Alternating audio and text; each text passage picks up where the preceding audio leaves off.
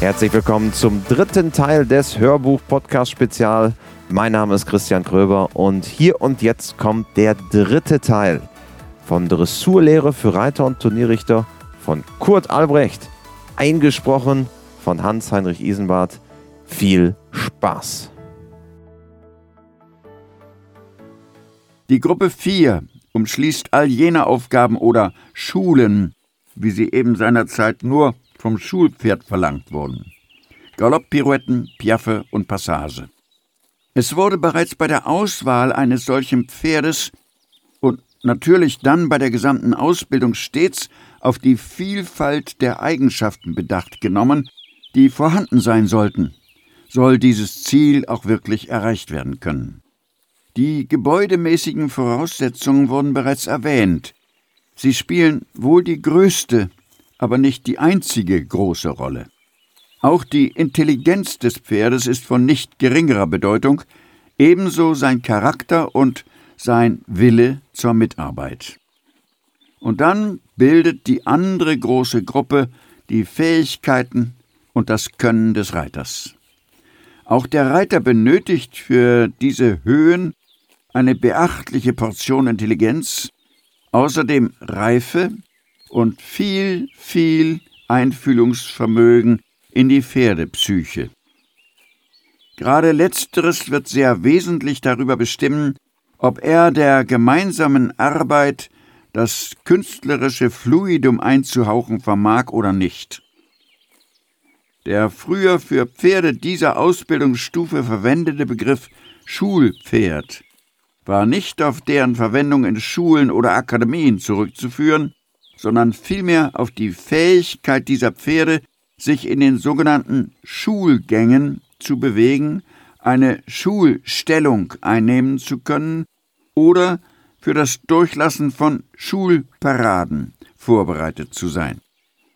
Viele Richter und noch mehr Reiter wissen mit diesen Begriffen heute nichts Rechtes mehr anzufangen, weil sie auch nicht mehr im Vokabular der FEI vorkommen. Aber da es sich hier keineswegs um antiquierte Wertbegriffe handelt, sondern damit eine bestimmte Ausbildungsstufe im Allgemeinen und in den einzelnen Gangarten im Besonderen angedeutet wurde, scheint mir ein gewisses Wissen um die Kriterien dieser Begriffe für den Richter doch wertvoll zu sein. Vor allem wäre dies deshalb schon besonders wichtig, weil sowohl für das Pferd als auch für den Reiter für die beiden unterschiedlichen Ausbildungsstufen auch unterschiedliche Maßstäbe angelegt werden sollten. Ein Reiter, der zum Beispiel von einem den MS-Dressuranforderungen ohne weiteres gerecht werdenden Pferd nur aufgrund dieses bisherigen guten Abschneidens bei solchen Prüfungen nunmehr die Aufgabe der höchsten Dressurstufe verlangt, ohne dass er die Voraussetzungen dafür wie höchste Durchlässigkeit, absolute Selbsthaltung bei entsprechender Kraft und Biegefähigkeit der Hinterhandsgelenke kennt, sollte der eigentliche schlecht beurteilte sein und nicht das Pferd, das hier vielleicht überfordert wird oder einfach aus Unwissen nicht genügend oder unrichtig vorbereitet wurde. Leider sieht der Notenbogen immer nur Noten für das vom Pferd gezeigte vor. Nicht selten wird dadurch ein edles, vielleicht sogar hochveranlagtes Tier zu Unrecht abqualifiziert, weil dem Reiter die Fähigkeiten fehlen, die Anlagen des Pferdes zu nutzen.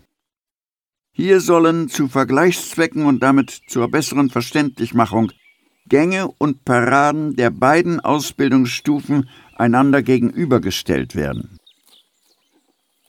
Kampagnepferd, Dressurausbildung bis Stufe 3, gegenüber Schulpferd, Dressur ab Stufe 4 einschließlich Piaffe, Passage und Pirouetten. Aufstellung nach Parade. Das Kampagnepferd. Tritt das Pferd in der Parade mit den Hinterbeinen entsprechend unter den Schwerpunkt, wird man ihm sogleich nach dem Stehenbleiben ein minimales Vortreten mit den Vorderbeinen gestatten müssen, weil es ihm unmöglich ist, in dieser Stellung mit stark gebogenen Hinterhandsgelenken auch nur mehrere Augenblicke zu verweilen.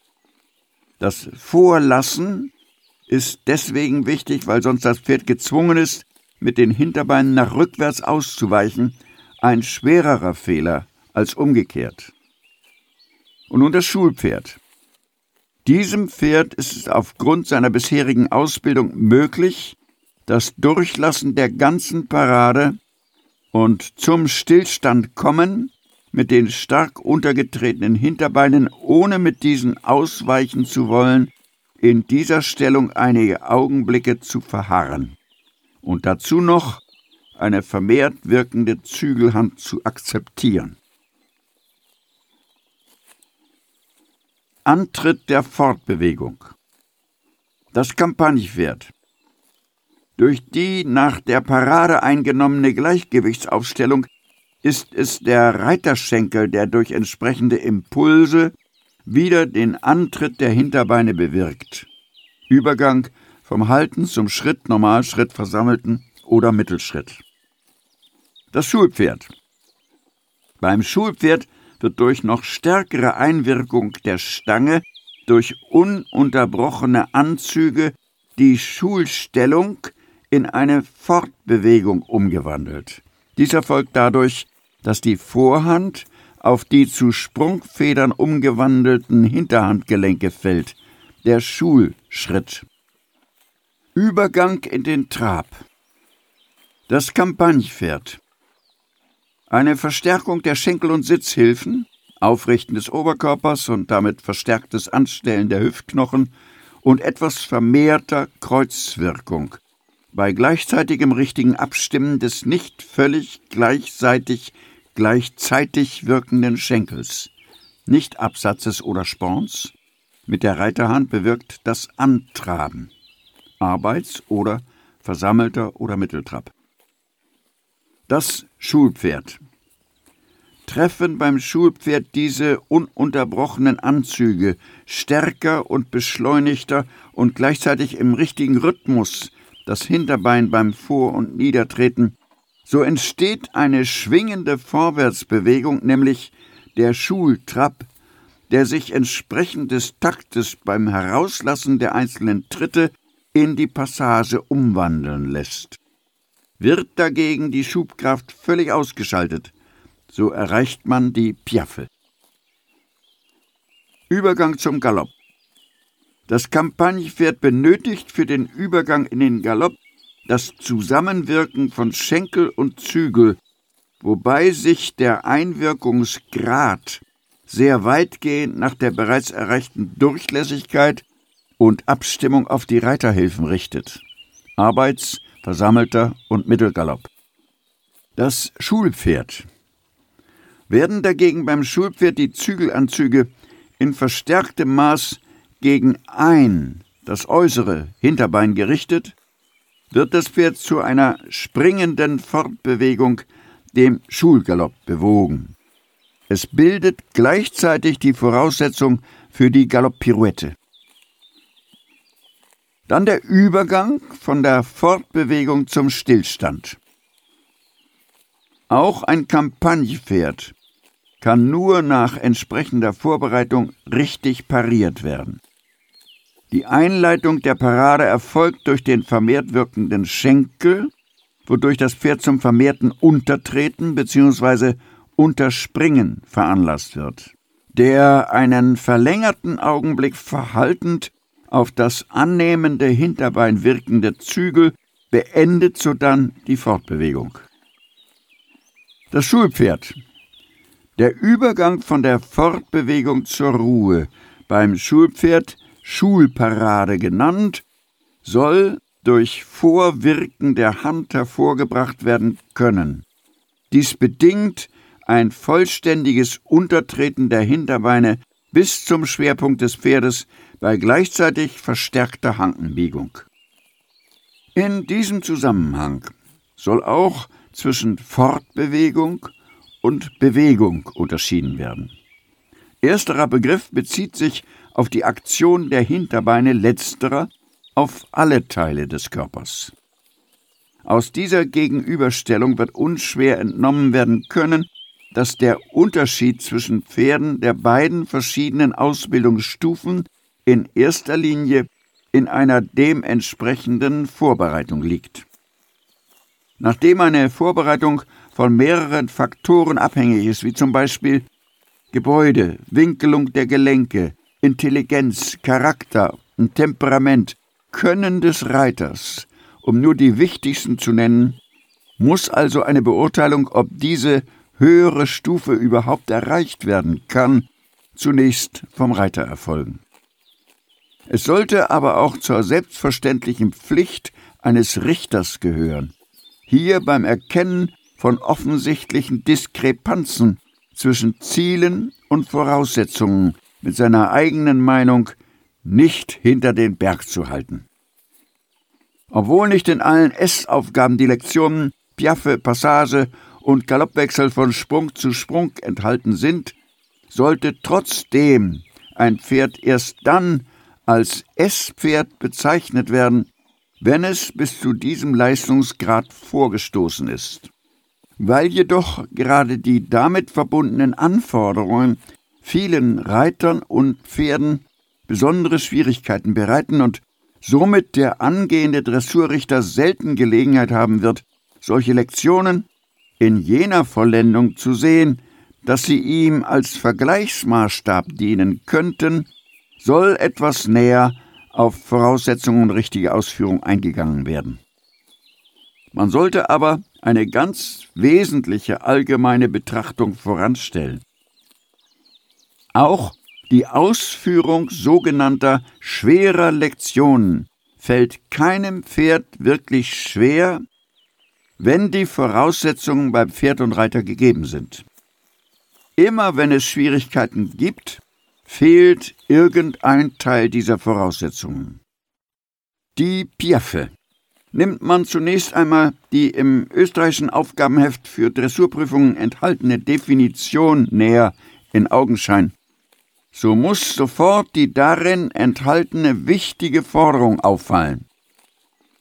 Die Piaffe ist eine Bewegung, in welcher das Pferd im Takt und in der Fußfolge der Passage auf der Stelle tritt, wobei es mit gut gebeugten Hanken deutlich auf die Nachhand gesetzt ist, die den größten Teil der Gesamtlast trägt.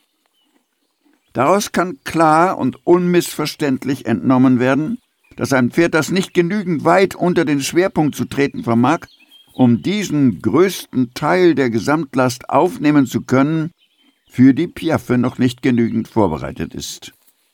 Der Grund kann nun ganz verschiedener Art sein. Zum einen ein echter Gebäudemangel. Er wird auch durch Gymnastizierung nie ganz zu beheben sein, wie zum Beispiel schwache oder schlecht gewinkelte Hinterhand, überbaut, zu langer und schwacher Rücken. Zum anderen die fehlende notwendige Gymnastizierung zur Erreichung der Fähigkeit, sich in den Hanken biegen zu können. Zum wiederum anderen mangelndes reiterliches Können. Das beginnt damit, dass ein Reiter Beizäumung und Versammlung verwechselt und endet schließlich damit, dass er bei den immer schwerer werdenden Anforderungen mehr auf seine Einwirkung mit Schenkelsporn und Gerte statt auf die systematisch erzielte Bereitschaft des Pferdes stützt. Und nochmals zum anderen, dass der Reiter die Kriterien der Piaffe überhaupt nicht kennt. Auch der Passus, dass das Pferd dabei auf der Stelle zu treten hat, ist ein sehr wichtiger. Soll der größere Teil der Gesamtlast von Pferd und Reiter von einem diagonalen Beinpaar und hier zu ungefähr gut zwei Dritteln vom fußenden Hinterbein ausbalanciert werden können, so muss wohl in erster Linie die Tragkraft der Hinterhand in Aktion treten. Die Schubkraft dagegen wird weniger nach vorwärts als nach aufwärts wirken. Jedes Abfußen des einen Hinterbeines bedingt ein, wenn auch nur ganz kurzes, vermehrtes Zusammendrücken der Handgelenke des anderen Hinterbeins, wodurch sich das Pferd auf dem neuen stützenden Beinpaar auszubalancieren vermag. würde Trag- und Schubkraft zu gleichen Teilen wirken und die Schubkraft außerdem noch nach vorwärts, würde es dem Pferd nicht mehr im gleichen Maße möglich sein, sich mit gut gebeugten Hanken deutlich auf die Nachhand zu setzen. Diese Kriterien finden wir dagegen bei der Passage. Außer den mangelnden Voraussetzungen, die es einem Pferd unmöglich oder noch nicht möglich machen, zu piaffieren, gibt es auch noch Fehler, die sich aus einmal einer falschen Vorbereitung oder zum anderen einer zu früh damit begonnenen entwickeln können und die, wenn überhaupt, nur noch ganz besonders schwer wieder zu korrigieren sind. Zur falschen Vorbereitung zählt zunächst einmal eine Handarbeit, die auf die für das Pferd noch geltenden Gleichgewichtsverhältnisse keine Rücksicht nimmt. Das heißt, wer nicht zu erkennen vermag, wie das Gewicht in der Bewegung hauptsächlich abgestützt wird, ob es also noch vermehrt auf der Vorderhand geht, sich im Gleichgewicht bewegt oder bereits vermehrtes Gewicht mit den Hinterbeinen zu tragen vermag, wird aller Voraussicht nach durch Touchierhilfe das Pferd zu Abhilfen verleiten, die zu folgenden Fehlern führen. Zum einen, statt mit den Hinterbeinen in Richtung Schwerpunkt zu treten, weicht es nach oben aus. Je fester die Vorderbeine am Boden bleiben, desto leichter wird die Nachhand, desto höher kann die Gruppe geworfen werden, die Sprunggelenke arbeiten nicht nach vorwärts, sondern ungebogen nach aufwärts.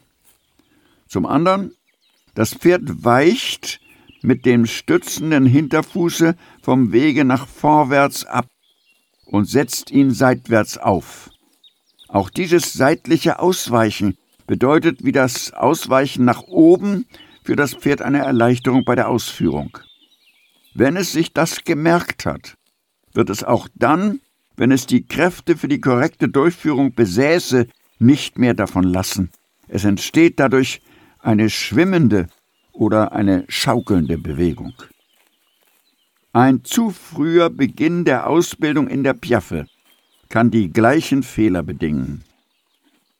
Weil die Hinterhandmuskeln noch nicht den Gelenken die notwendige Unterstützung zu geben vermögen, würde dem Pferd eine entsprechende Hankenbiegung das Zusammendrücken der Gelenke echt schmerzhaft sein. Es hilft sich durch ein oft recht energisches und fleißiges Abfußen. Weil jedoch die Gelenke dabei zu wenig gebogen werden, wird von dieser Bewegung die gesamte Hinterhand miterfasst. Es entsteht ein Hochwerfen der Gruppe, das so manche Reiter und leider auch Richter recht zufriedenstellt. Dieser eine gravierende Fehler bedingt jedoch gleichzeitig einen anderen. Die unmotivierte Auf- und Abbewegung der Hinterhand wirft anstatt umgekehrt zusätzliches Gewicht der Vorhand zu und veranlasst die Vorderbeine zu einem staccatoartigen Heben, dem die Eleganz des korrekten Abfederns völlig fehlt. Hierin liegt aber eine große Gefahr für die gesamte weitere Ausbildung, weil deren Ziel das ursprünglich die Vorhand mehr belastende junge oder unausgebildete Pferd immer mehr in der Richtung umzuformen, dass schließlich die Hinterhand zur mehr tragenden wird, dadurch gefährdet ist. Wird dies nämlich versäumt oder sogar noch unterbunden, dann werden dem Pferd alle Voraussetzungen für eine höhere Dressurausbildung genommen. Es wird weder in der Passage die Vorderbeine in genügendem Maße vom Boden wegbringen, es wird das abfedernde Moment fehlen, noch wird es in der Pirouette in guter Selbsthaltung zu bleiben vermögen. Dann die Passage. Diese Bewegungsart kann man sehr häufig bei jungen, rohen Pferden, besonders bei Hengsten, weniger oft bei Stuten und Wallachen sehen, und sie entspringt dann meist einem Imponiergehabe oder einem von anderen Gründen herrührenden Aufregungszustand. Dies könnte manchen Reiter zu der Annahme verleiten, man dürfe in der Ausbildung sehr bald mit dieser Arbeit beginnen, weil dazu scheinbar keine außergewöhnliche körperliche Vorbereitung des Pferdes notwendig wäre. Diese Annahme ist aber falsch. In der Naturpassage, wie man diese Bewegung junger Pferde vielleicht nennen könnte, bewirkt der Aufregungszustand jene Anspannung, die man sonst durch Versammlung erreichen muss, wobei aber nur der Schwebemoment zum Tragen kommt und die Gelenke sich keineswegs ins gewünschte Maße biegen. Würde bei derart ungebogenen Gelenken noch das Reitergewicht dazukommen, würde die Bewegung sehr schnell matter und der Schwebemoment kürzer werden. Damit ist eigentlich schon gesagt, dass die nötige Kraft und die entsprechende Biegefähigkeit der Hinterhandsgelenke die Voraussetzungen bilden, die dem Reiter den Beginn mit dieser Arbeit andeuten sollen. Der zu frühe Beginn kann aber auch psychische Nachteile haben weil mit dieser Tätigkeit ein Unbehagen, wenn nicht gar Schmerzen verbunden sind, wird das Pferd in einem unerwünschten Aufregungszustand geraten, was zumindest einen unsauberen Beginn bedingt. Oder es wird nur widerwillig seiner Aufgabe nachkommen, und solche Eindrücke können dann sehr lange vorhalten. Hat ein Pferd die nötige Kraft, und versteht es der Reiter, seine Wünsche dem Pferd dementsprechend verständlich zu machen, wird ein Großteil der dafür vorgesehenen Pferde die Passage erlernen können. Wie nahe es dabei den Vorstellungen einer Vollendung kommt, hängt wieder vom gesonderten Faktoren ab. Auch hier spielen die geistigen und vor allem die körperlichen Anlagen eine sehr wesentliche Rolle. Die Definition der Passage im österreichischen Dressuraufgabenheft spricht von einer Trabbewegung in höchster Versammlung mit sehr erhabenen, gerundeten und wenig raumgreifenden Tritten. Bisher müsste also eigentlich ein gutes Gleichgewichtspferd genügen. Soll es aber den weiteren Forderungen gerecht werden, nämlich die in der Fußfolge des Trabes energisch vom Boden abfedernden Beinpaare halten in der Bewegung länger aus, wobei der Vorarm bis zur waagerechten gehoben werden sollte, dann bedarf es einer darüber hinausgehenden Gymnastizierung und Vorbereitung. Einem Pferd wird das längere Aushalten des in der Luft befindlichen Beinpaares nur dann möglich sein, wenn es sein gesamtes Körpergewicht, einschließlich des Reitergewichts, auf dem stützenden Beinpaar entsprechend ausbalancieren kann. Dazu muss das dafür besonders benötigte Hinterbein ebenfalls etwas näher dem Schwerpunkt gebracht werden können. Das kann es aber wiederum nur, wenn es sich in den Hanken zu biegen vermag. Im Gegensatz zur Piaffe darf aber bei der Passage nicht ausschließlich die Tragkraft zum Einsatz kommen, sondern es müssen sich Schub und Tragkraft ungefähr die Waage halten. In der Passage darf sich das Pferd also nicht auf die Nachhand setzen, sondern darf mit dieser nur so viel an Gewicht aufnehmen, dass die Schubkraft imstande ist, dieses Gewicht im nächsten Augenblick wieder nach vorne zu befördern. Die Tragkraft bewirkt also die ausgeprägte Schwebe und eine korrekte Balance, ohne dass die Beine seitlich treten oder kreuzen, die Schubkraft, die kraftvolle Vorwärtsbewegung. Somit lernen Pferde, denen eine Hankenbiegung vom Gebäude her schon sehr früh leicht gemacht wird, die Passage schwerer als sogenannte Gleichgewichtspferde, weil bei jenen die Schubkraft meist nicht ausreicht, das auf der Nachhand ruhende Gewicht wieder weiter zu befördern. Es ist daher auch nicht immer sinnvoll, dem Pferd aus der Piaffe heraus die Passage lehren zu wollen. Dies verlangt nämlich höchste Vollendung eines Pferdes und sollte daher nicht an den Anfang gestellt werden. Und das Verlangen, ein Gewicht mit ungenügenden Kräften nach vorwärts drücken zu müssen, erzeugt beim Pferd Aufregung. Diese wiederum lässt es aus dem Takt kommen oder sonst aus dem Häuschen geraten. Ebenso sollte nicht sogleich eine ausgeprägte Schwebe verlangt werden, weil das verlängerte Ausbalancieren dem Pferd anfangs schwerfällt. Nichtbeachtung der genannten Voraussetzungen kann daher zu sehr wesentlichen Fehlern oder Mängeln führen, die der Richter beurteilen und einordnen können sollte. Zum einen zu wenig gymnastizierte Hinterhandgelenke tragen nicht, sondern schieben nur. Es kommt zu einem ungenügenden Untertreten und es fehlt das energische Abfußen. Zum anderen, zu wenig entwickelte Tragkraft lässt das Pferd mit den Hinterbeinen zur Seite treten. Sie kann das Pferd aber auch dazu veranlassen, mit den von der geraden Vorwärtsbewegung abweichenden Vorderbeinen das Ausbalancieren unterstützen zu wollen, das Kreuzen der Vorderbeine. Oder zum Dritten eine insgesamt matte Bewegung mit zu geringem Anheben des Vorarms, einem kaum sichtbaren Anheben und einem ungenügenden Vorbringen des Hinterfußes und keine erkennbare Schwebe. Grund meist zu mangelhafte Vorbereitung des Pferdes und oder zu früher Beginn der Ausbildung. Zu einer noch eingehenderen Untermauerung der Theorie soll ein möglichst anschaulich demonstrierter Bewegungsablauf bei Piaffe und Passage dieses Kapitel abschließen. Das körperlich gut vorbereitete Pferd, das auch bereits über die nötige Kraft für das Zusammendrücken und das Aufmachen der Hinterhandsgelenke verfügt, wird bereits im normal versammelten Zustand so weit mit den Hinterfüßen in Richtung Schwerpunkt treten, dass ihm ein Übergang zur Piaffe ohne besondere Aufregung möglich ist.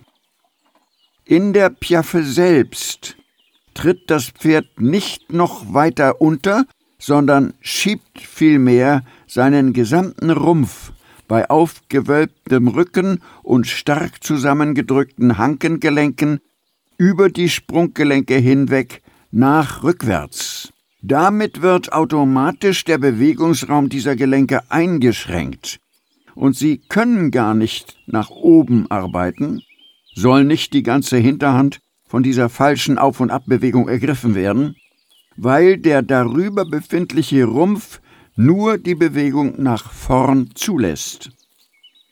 Ein sicheres Zeichen dafür, dass die Gelenke arbeiten und nicht steif bleiben, sollte die Tatsache sein, dass Rücken und Kruppe ruhig bleiben.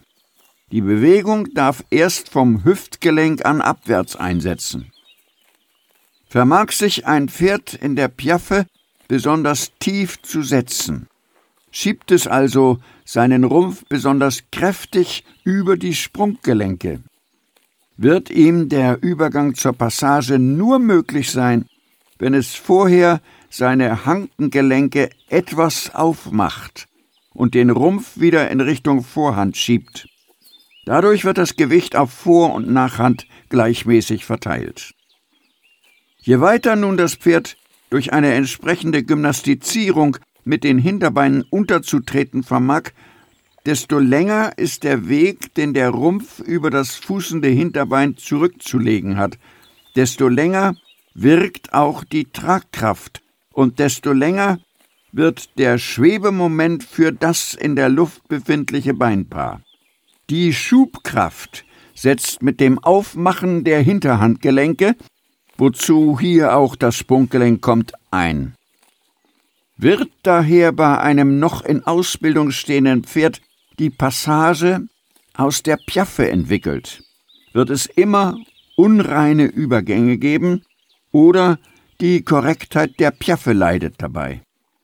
Wie gesagt, bedarf es beim Pferd einer großen Kraftleistung, diesen über die Sprunggelenke geschobenen Rumpf ohne Übergang in eine Vorwärtsbewegung zu bringen.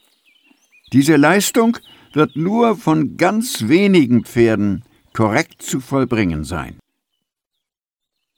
Die Galopppirouette.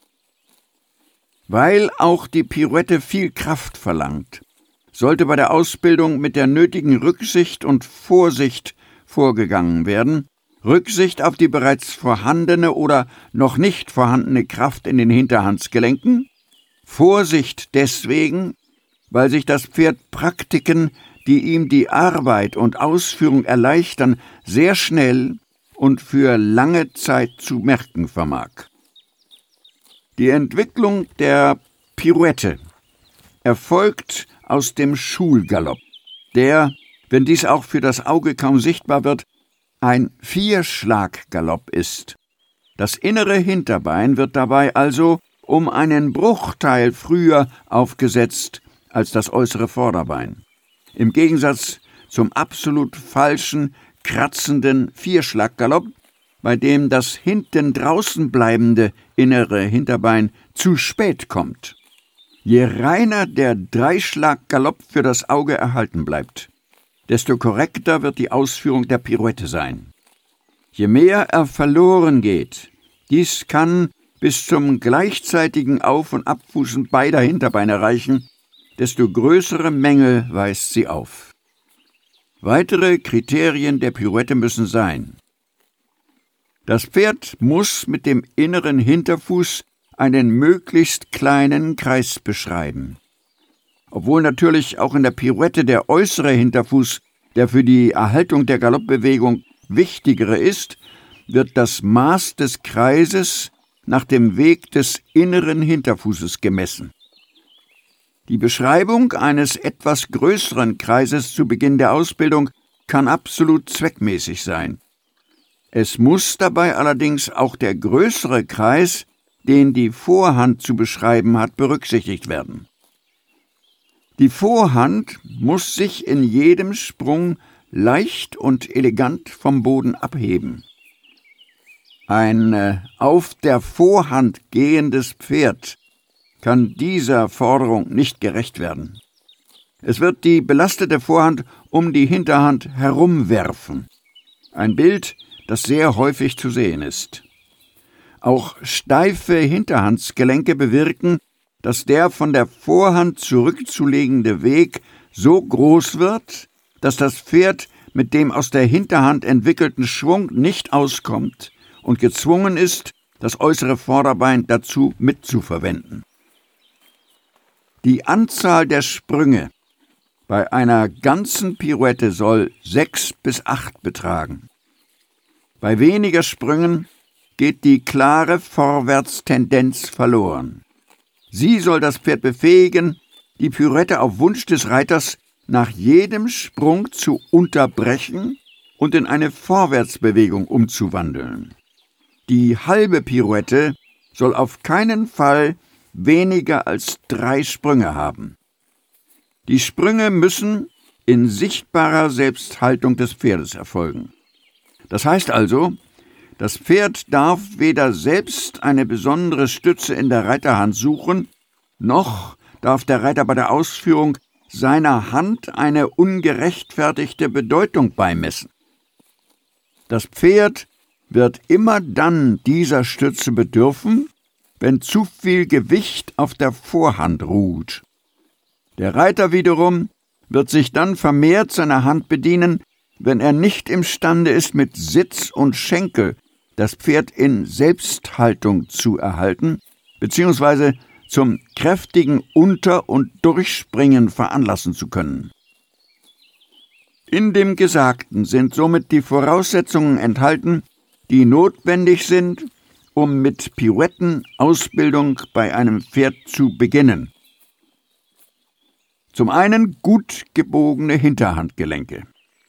Zum anderen genügend Kraft in der Hinterhandmuskulatur, um diese Gelenke entsprechend unterstützen zu können. Zum dritten absolute Durchlässigkeit im Genick. Zum vierten ausgeprägte Selbsthaltung des Pferdes. Zum fünften Wissen des Reiters um die Kriterien der Pirouette und zum sechsten entsprechendes Können des Reiters. Die Fehler bzw. Mängel, die der Richter immer wieder zu sehen bekommt? Zum einen, das Pferd springt nicht am Teller. Das heißt, der Kreis, den der innere Hinterfuß beschreibt, ist zu groß. Zum anderen, es springt um die Mitte.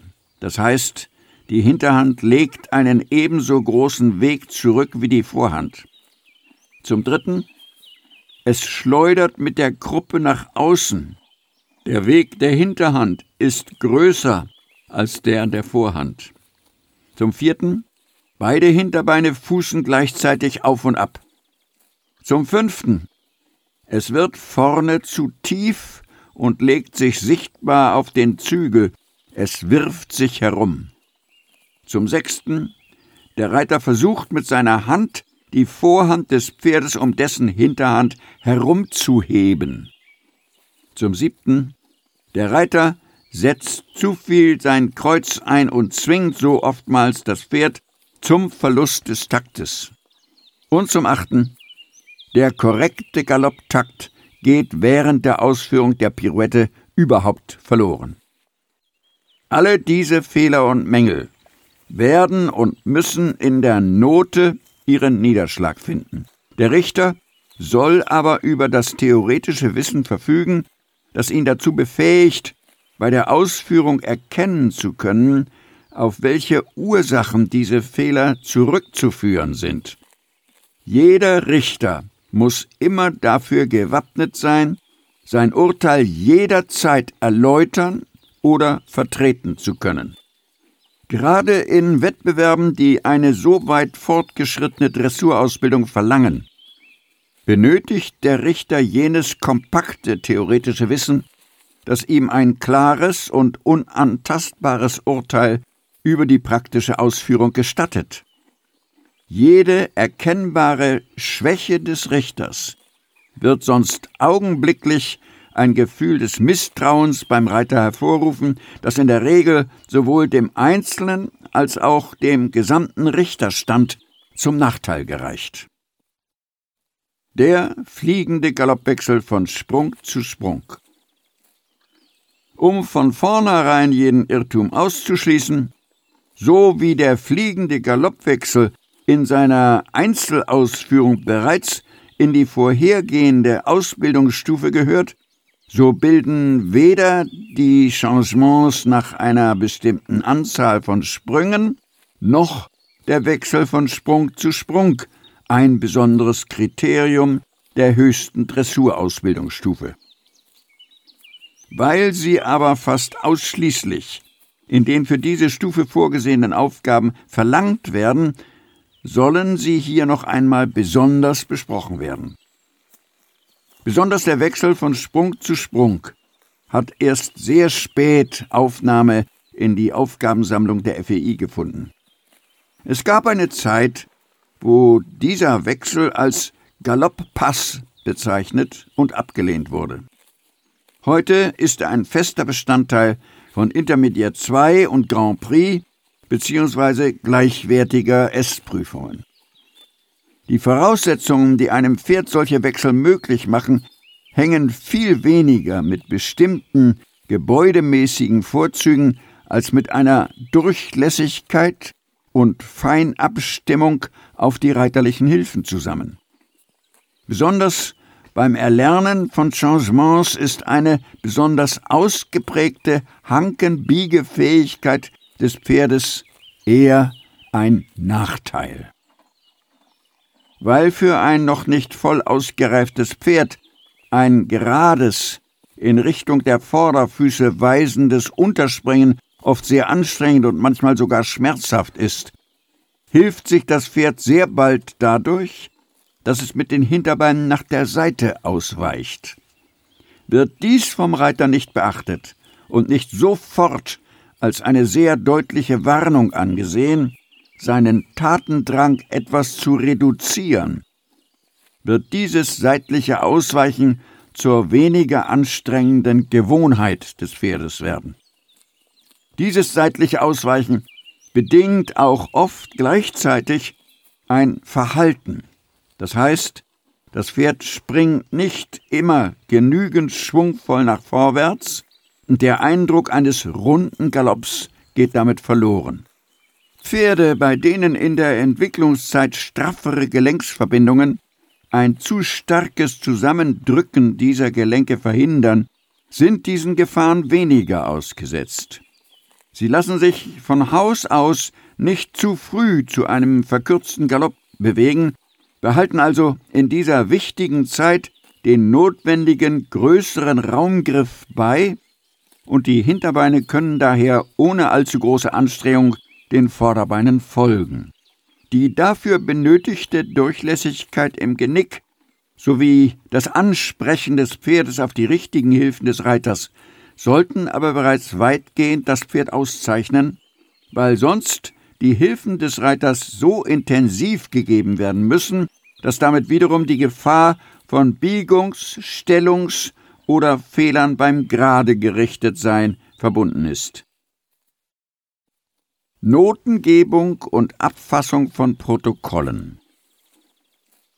Da es nicht Aufgabe dieser Ratschläge sein kann, detaillierte Ausbildungsanleitungen für den Reiter zu geben, sondern nur dem Richter wichtige Anhaltspunkte für seine Beurteilungstätigkeit in die Hand gegeben werden sollen, darf dieses dem fachlich-reiterlichen Teil einer Dressurprüfung gewidmete Kapitel als abgeschlossen betrachtet werden.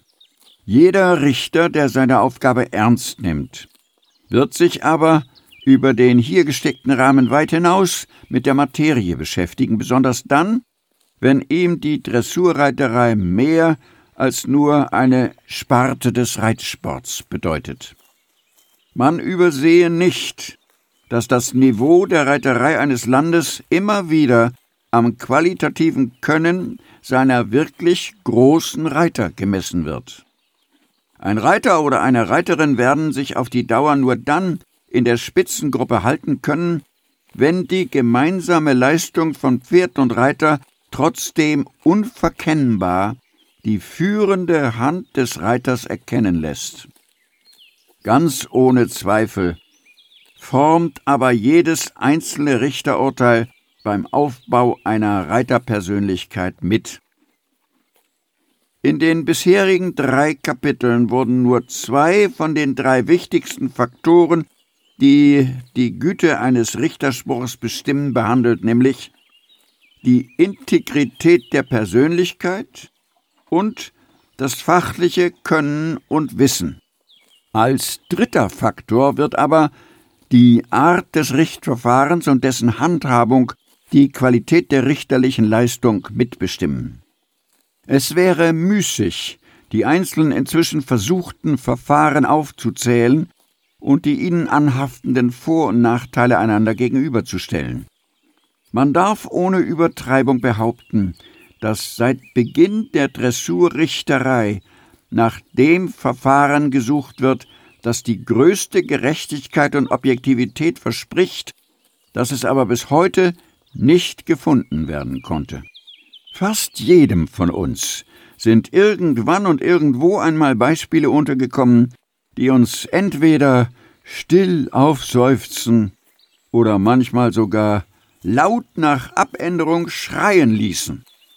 Die hier quer durch die gesamte Richter- und Reiterwelt gehenden Klüfte werden im Wesentlichen von zwei markanten Polen eingegrenzt. Zum einen dem absolut getrennten Richten und zum anderen dem gemeinsamen Richten bzw. einem Richten, das eine anschließende Absprache vorsieht. Zu ersterem ist auch das offene Richten zu zählen. Es steht außer Zweifel, dass beide Verfahren sowohl Vorteile als auch Mängel aufweisen. Was dabei überwiegt, wird jeweils vom Standpunkt des Betrachters, der wiederum sehr von guten oder bösen Erfahrungen beeinflusst sein wird, abhängen. Der Überzeugungskraft selbst bester Argumente waren dabei immer enge Grenzen gesetzt, und es wäre daher nutzlos, an dieser Stelle für eine der beiden Ansichten auf die Barrikaden steigen zu wollen. Es sollen damit auch nur einige ganz allgemeine Überlegungen angestellt werden. Aus ganz natürlichen Gründen sehen viele in einem getrennten Richten das sauberere Verfahren, weil jeder Richter unbeeinflusst von den anderen Mitgliedern des Kollegiums sein Urteil abzugeben hat. Kann bei den Kollegiumsmitgliedern eine weitgehend einheitliche Auffassung und entsprechende allgemeine Richterqualität angenommen werden, müsste diesem Verfahren instinktiv der Vorrang eingeräumt werden. Divergenzen im natürlichen Rahmen können dabei dann auch gern in Kauf genommen werden. Für jeden Reiter aber müssen gravierende Unterschiede von fachlichen Ansichten, die oft noch mit Nachteilen aus unterschiedlichen Richterqualitäten zusammenfallen, berechtigte Zweifel mit sich bringen, die ihn manchmal sogar an der Richtigkeit seiner Arbeit irre werden lassen. In solchen Fällen hat die aus den fünf Noten gebildete Gesamtnote nur eine scheinbar ausgleichende Wirkung, weil die von der Einzelnote abhängige Platzziffer einen sehr erheblichen Einfluss auf das Abschneiden hat. Beim Dreierkollegium gibt es kaum einen Ausgleich. Wie gesagt, kann das Auseinanderklaffen der Auffassungen verschiedene Ursachen haben. In der Regel aber werden die fachlichen Standorte der Kollegiumsmitglieder, besonders wenn sie verschiedenen Nationen angehören und so eine oft sehr verschiedene reiterliche Tradition mitbringen, den Hauptgrund darstellen. Aber gar nicht so selten gibt es auch recht gravierende Unterschiede im nationalen Richterlager. In solchen Fällen wäre es ohne Zweifel zum Vorteil des Reiters, würden diese unterschiedlichen Ansichten und Urteile protokollarisch festgehalten werden. Geschieht dies aber nicht unmittelbar nach der einzelnen Prüfung, geht ein sehr wesentlicher Teil des unmittelbaren Eindrucks verloren. Diese immer wieder angeprangerte Absprache sollte daher nicht unbedingt verurteilt und deshalb ausgeschlossen sein. Sie könnte immer dann unterbleiben, wenn der Chefrichter eine weitgehende Übereinstimmung der fachlichen Ansichten feststellt, sie sollte aber erfolgen, wo dies nicht der Fall ist. Und dann sollten die Unterschiede, wie gesagt, protokollarisch festgehalten werden. Dies wäre auch zum Schutze des einzelnen wirklich qualifizierten Richters und natürlich in erster Linie zum Schutz des Reiters, der aufgrund der protokollarischen Bemerkungen die Sachkundigen von den weniger sachkundigen Auslegungen auseinanderzuhalten vermag.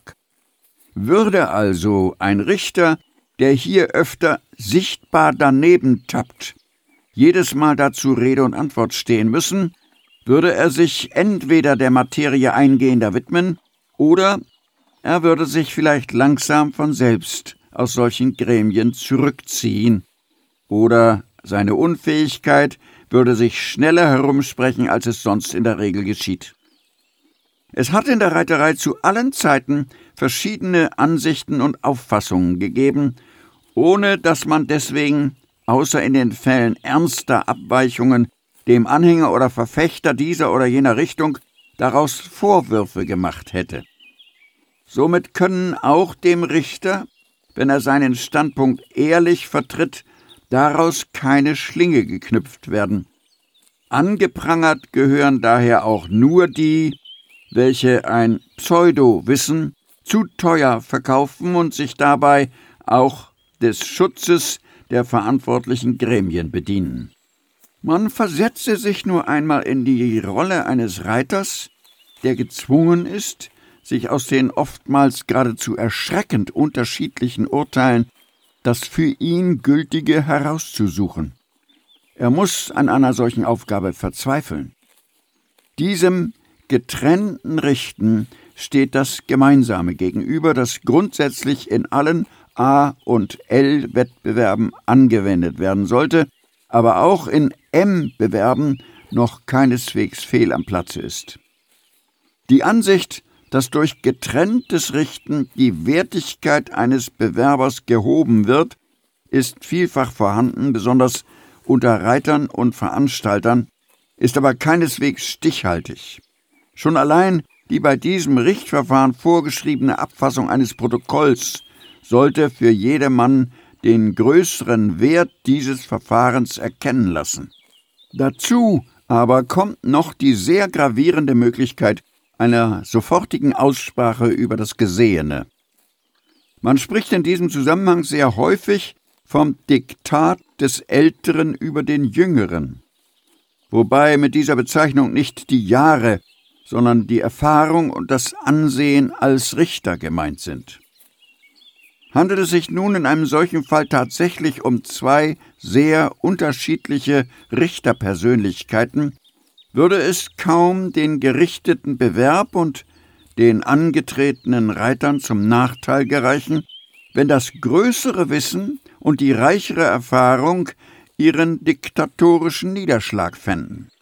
Ist dies nicht der Fall und besteht die Jury aus zwei gleich versierten Richtern, so wird der Richter Takt den Weg zu weisen haben, der dem Gesehenen am ehesten gerecht wird. Das dem inneren Denkvorgang entspringende Urteil, dessen Güte, wie bereits gesagt, von vielen Faktoren abhängig ist, findet beim gemeinsamen Richten seinen äußeren Ausdruck in der Note und im Protokoll. Gerade in letzterem aber spiegelt sich die gesamte Persönlichkeit des Richters wider, sein Charakter, seine Einstellung zur Aufgabe, die angestrebte Objektivität, das fachliche Wissen und Können und schließlich Erfahrung und Routine. Die Fähigkeit, ein gutes Protokoll zu diktieren, ist eine zusätzliche und äh, sie ist keineswegs jedem gegeben, der über ein gutes theoretisches fachliches Wissen verfügt. Letzteres ist nur die Voraussetzung dafür, ersteres muss mit nie erlahmender Konsequenz erarbeitet werden. Gerade weil in Bewerben der Klasse A und L dem Reiter in erster Linie durch ein gutes Protokoll geholfen werden soll, die Note dagegen mehr ein Hilfsmittel für die möglichst objektive Reihung bei einem heute fast immer üblichen großen Starterfeld bildet, muss der Richter neben der ständigen Erweiterung seines fachlichen Wissens seine Hauptaufgabe darin sehen, Meister in der Abfassung von Protokollen zu werden. Niemand, der die richtige Einstellung mitbringt, wird je von sich behaupten, Meister zu sein. Er wird aber stets dieses Ziel vor Augen haben.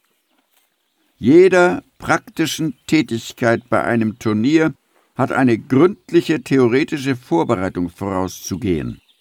Dazu gehört das Vertrautmachen mit den Kriterien der zu richtenden Aufgaben und das Zurechtlegen des dafür benötigten Vokabulars. Bis auf ganz wenige alterfahrene Routiniers wird es niemandem möglich sein, das passende Repertoire stets parat zu haben. Damit ist aber die Gefahr verbunden, dass äh, trotz richtiger Beurteilung das Gesehene nicht in das dafür passende Vokabular gekleidet wird und auf diese Weise eine falsche Protokollierung erfährt. Abgesehen davon, dass dies dem Reiter nicht zum Vorteil gereicht, wird der Gebrauch falscher oder sinnstörender Formulierungen sicher dem Ansehen des Richters schaden. Ebenso wichtig wie der richtige Gebrauch des richtigen Vokabulars ist die aus dem Wortlaut eines Protokolls zu entnehmende Einstellung des Richters zum Reiter. Gemeint ist damit, dass ein Protokoll aufbauend wirken soll, das heißt, neben dem Negativen sollten auch die Positiven zum Ausdruck gebracht werden. Aus dem Text des Protokolls sollte sich für den Richter von selbst die richtige Note ergeben. Dies würde nach der vorgeschriebenen Notenskala aber bedeuten, dass jeweils mehrere Starter die gleiche notenmäßige Einstufung erhalten würden, etwas, was ganz ohne Zweifel sinnvoll wäre, aber leider weder von den Reitern noch vom Veranstalter gewünscht ist. Man verlangt vom Richter, dass er Teilnehmerfelder von 20 und mehr differenziert, das heißt, er wird gezwungen, Leistungen, die sich kaum voneinander unterscheiden, doch unterschiedlich zu bewerten. Er hilft sich in der Praxis durch Verwendung von Zehntelnoten. Eine solche Differenzierung ausschließlich anhand des Protokolls durchgeführt, muss auf jeden Fall Schwächen haben und Grund zu Angriffen geben. Er wird daher gezwungen sein, die zu beurteilende Aufgabe in ähnliche wie für das getrennte Richten übliche Pakete zu unterteilen und anhand der dabei ermittelten Teilnoten jene Zehntelwerte zu bekommen, die ihm diese Differenzierung ermöglichen helfen. In der Praxis wird daher zweckmäßig ein Mitglied des Richterkollegiums das Protokoll diktieren und ein anderes anhand des Protokolls die Teilpakete benoten. Diese Aufteilung der Aufgaben, die durch ein gemeinsames Richten beurteilt werden sollen, in äh, so viele Teile, als die Aufgabe im Heft Zeilen aufweist, ist jedoch nicht zweckmäßig. Man sollte sich auf Kriterien der jeweiligen Ausbildungsstufe beschränken, weil sonst die Gefahr, zum reinen Fehlerseher zu werden, ins Riesengroße anwächst. Dazu kommt, dass die Beurteilung einer Unzahl von Detailaufgaben den Gesamtausdruck weitgehend verwischt und außerdem die Zeit für eine echte Beurteilung und Begründung des Urteils noch kürzer wird.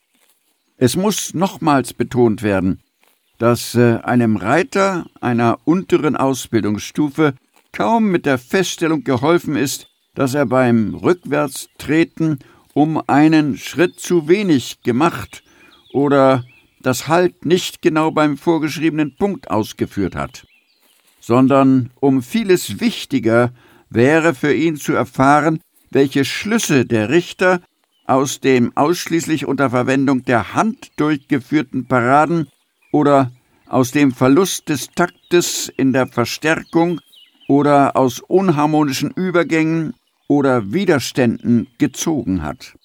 Nur aus solchen Schlüssen lassen sich die für den Reiter interessanten Feststellungen treffen und möglicherweise gewünschten Ratschläge geben. Will man Ausbildungsmängel und Mängel der Ausführung im Protokoll unterbringen, erreicht dieses nicht selten einen unerwünscht großen Umfang. Man wird daher sehr oft zu jener Teilung greifen müssen, dass das Protokoll dem Ausbildungsmängeln vorbehalten bleibt, die Ausführungsfehler aber ihren Niederschlag in den Detailnoten finden, die dann zusammen mit den Noten für den Gesamtausdruck die Endnote ergeben. Es wäre wahrscheinlich für viele jüngere Richter irritierend, wenn hier ein Musterprotokoll wiedergegeben werden würde, weil auf diese Weise der Eindruck erweckt werden könnte, man käme mit einer einzigen Schablone aus. Schon eine solche Einstellung aber, noch viel mehr eine solche Praktizierung ist grundfalsch. Jeder Bewerb hat seine eigenen Kriterien und damit auch sein eigenes darauf Bezug habendes Vokabular. Kein Verantwortungsbewusster kommt darum herum, sich mit beiden möglichst lange vorher vertraut zu machen. Nur dann wird er im Geist das jeweils Benötigte parat haben. Bei der Erarbeitung des Vokabulars erliegen oftmals jüngere, aber sehr ambitionierte Richter der Versuchung, sich abgehörter Redewendungen oder Beurteilungsausdrücke zu bedienen. Sofern man deren Bedeutung bis ins Kleinste kennt, ist dagegen nichts einzuwenden.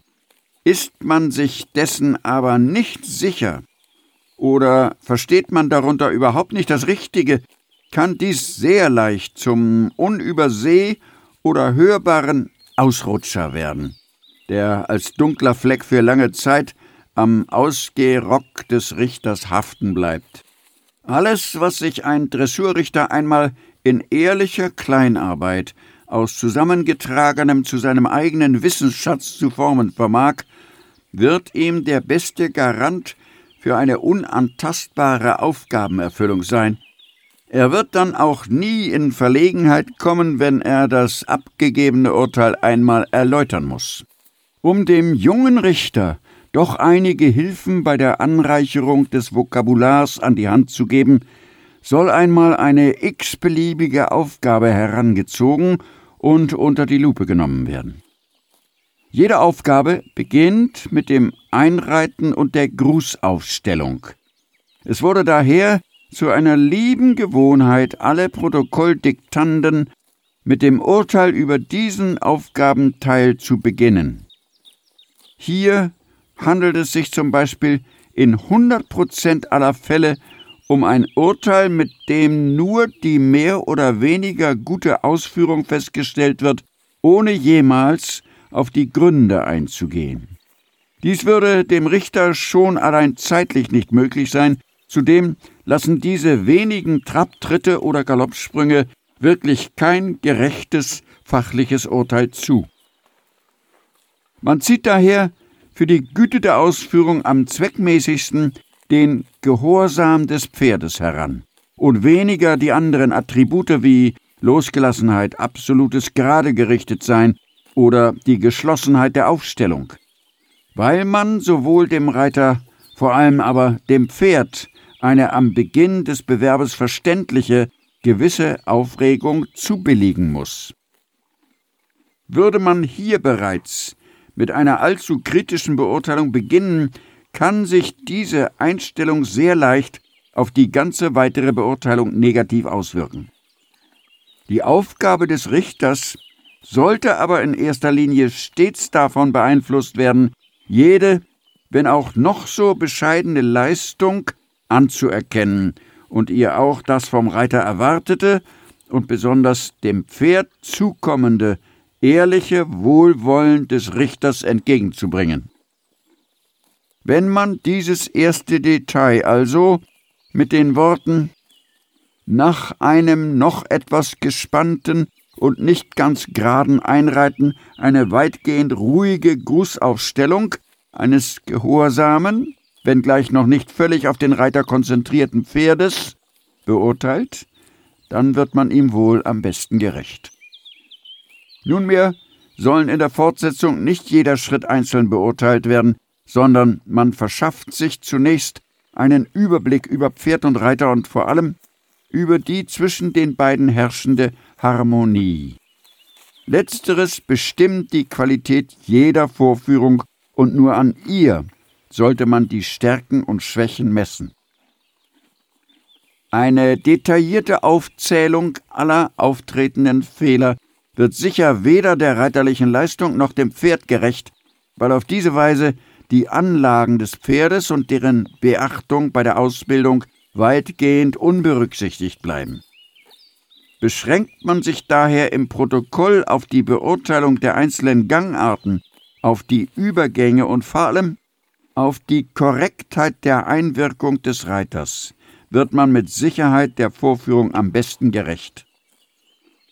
Wenn es einem Reiter während der Ausbildung seines Pferdes nicht gelungen ist, es zu einem je nach Ausbildungsgrad federnd an die Reiterhand herantretenden Rückengänger zu machen, der in gut erkennbarer Selbsthaltung die korrekten Reiterhilfen in allen Phasen widerstandslos durchlässt, werden sich diese Mängel durch die gesamte Aufgabe hindurch ob auf geraden Linien, ob auf der Tour, in Wendungen, Paraden und vorgeschriebenen Hufschlagfiguren ununterbrochen zeigen. Man kann sich daher ruhig ersparen, diese Mängel in der Beurteilung der einzelnen Detailaufgaben immer wieder zu erwähnen. Dem Reiter ist viel mehr geholfen, wenn man ihm nur die grundlegenden Fehler im Protokoll aufzeigt. Dadurch wird nämlich verhindert, dass das Grundlegende in einem Wust von Detailliertem untergeht und der Reiter auf diese Weise im Unklaren bleibt, wo er denn den Hebel anzusetzen hat. Würde man zum Beispiel in einem Protokoll darauf hinweisen, dass dem gut veranlagten Pferd noch echte Mängel in der Durchlässigkeit, zeigt sich in Paraden und beim Rückwärtsrichten, sowie in der Tätigkeit der Hinterhand anhaften und das Letztere eine wirkliche Streckung in den Verstärkungen verhindern und das Pferd zum Eilen zwingen, mangelnde Durchlässigkeit den Reiter zu übertriebener Hilfengebung verleiten, ohne jedoch den angestrebten Zweck erreichen zu können, wäre eigentlich alles gesagt, was der Reiter wissen müsste. Vorausgesetzt, dass er überhaupt gewillt ist, aus einem Richterprotokoll zu profitieren. War sich der Richter über Ungeregeltheiten beim ersten Einreiten sowie bei der Anfangsgrußaufstellung noch nicht ganz im Klaren, weiß er die Endaufstellung wahrscheinlich bereits richtig einzureihen und zu beurteilen. Dabei auftretende Mängel sind allerdings zum Großteil auf das plötzliche Nachlassen der Energie des Reiters zurückzuführen. Sie müssten somit eigentlich diesem angelastet werden, was in der Praxis jedoch leider nie geschieht. Da in höheren Klassen, Klasse M aufwärts, in der Regel Notenbögen verwendet werden, bleibt für die Beurteilung der Einzelaufgaben nur der den Anmerkungen vorbehaltene Platz. Will der Richter diese bescheidene Möglichkeit nutzen, muss er in der Wahl der betreffenden Vokabeln der Reitersprache besonders kritisch sein. Man muss sich nämlich einmal darüber klar werden, dass all diese Vokabeln aus den mannigfachen Lehrbüchern zusammengetragen wurden. Aber genauso wie diese Lehren in manchen Belangen recht kräftig voneinander abzuweichen vermögen, kann es daher vorkommen, dass zwei verschiedene Verfasser mit ein und demselben Ausdruck ganz verschiedene Dinge sagen wollen. Ist sich jemand über die Bedeutung eines Ausdrucks nicht ganz im Klaren, zieht er am besten die heute allgemein verbindlichen Bestimmungen des von der FEI herausgegebenen Reglement Général heran. Aus den darin enthaltenen Definitionen über die einzelnen Gänge oder Hufschlagfiguren wird man mit Sicherheit die gültigen Ausdrücke herauszukristallisieren vermögen. Auf diese Weise erarbeitet man sich am besten den benötigten Wortschatz. Es spricht keineswegs für die besondere Qualität eines Richters, wenn er in den fantasievollsten Ausdrücken schwelgt, sondern ihm ist auf jeden Fall derjenige vorzuziehen, der sich zwar auf weniger Begriffsbezeichnungen beschränkt, dafür aber die richtigen verwendet und vor allem aber sie stets bei der Hand hat. Ebenso wie viele von hervorragenden Fachleuten geschriebene Lehrbücher oft deshalb nur von einem verschwindend kleinen Leserkreis auch wirklich verstanden werden und so für ihn von Nutzen sein können, weil der Verfasser für die Formulierung seines Wissensschatzes viele nur ihm bekannte oder geläufige Ausdrücke verwendet hat, würden auch viele Reiter die gleichen Probleme mit derartig abgefassten Protokollen haben. Daher also nochmals der Rat, sich anhand der offiziellen Definitionen das notwendige Repertoire zusammenzustellen und äh, Verschönerungsfloskeln möglichst zu vermeiden. Dem Verfasser sei gestattet, dieser Fibel ein Nachwort besonderer Art anzuschließen. Wie man den anerkannten Pferdemann nicht durch Schulung erzeugen, sondern in diesem höchstens die Lust zur richtigen Verwendung seiner Anlagen anregen kann, ihm aber letzten Endes überlassen bleibt, was er aus sich macht. Genauso wenig gelingt dies mit dem Richter. Man kann ihm eine Menge Rüstzeug mit auf den Weg geben. Man kann sogar einen brauchbaren Handwerker, sprich einen Fehlersucher heranbilden. Der echte Vollblutrichter wird sich jedoch nur aus sich selbst heraus entwickeln können. Oftmalige Übung wird zwar die Sicherheit des Routiniers erreichen lassen, sie bietet aber niemals die Gewähr dafür, dass sich auch die Qualität verbessert hat. Alles hier Gesagte sollte daher nur anregen. Es würde nicht ausreichen, um einen vollwertigen Richter abzugeben, weil jedoch die Aufgabe eine wunderschöne, wenngleich schwere ist, könnte man sich vorstellen, dass sie für viele einen faszinierenden Anreiz bietet. Und noch eins. Dem Reiter ist mit dem rückgratlosen Richter nicht gedient. Er braucht aber andererseits sehr notwendig jemanden, aus dessen Urteil trotz aller Strenge ein Wohlwollen zu spüren ist. Jene größte Hilfe, die man einem Reiter jemals zu geben vermag.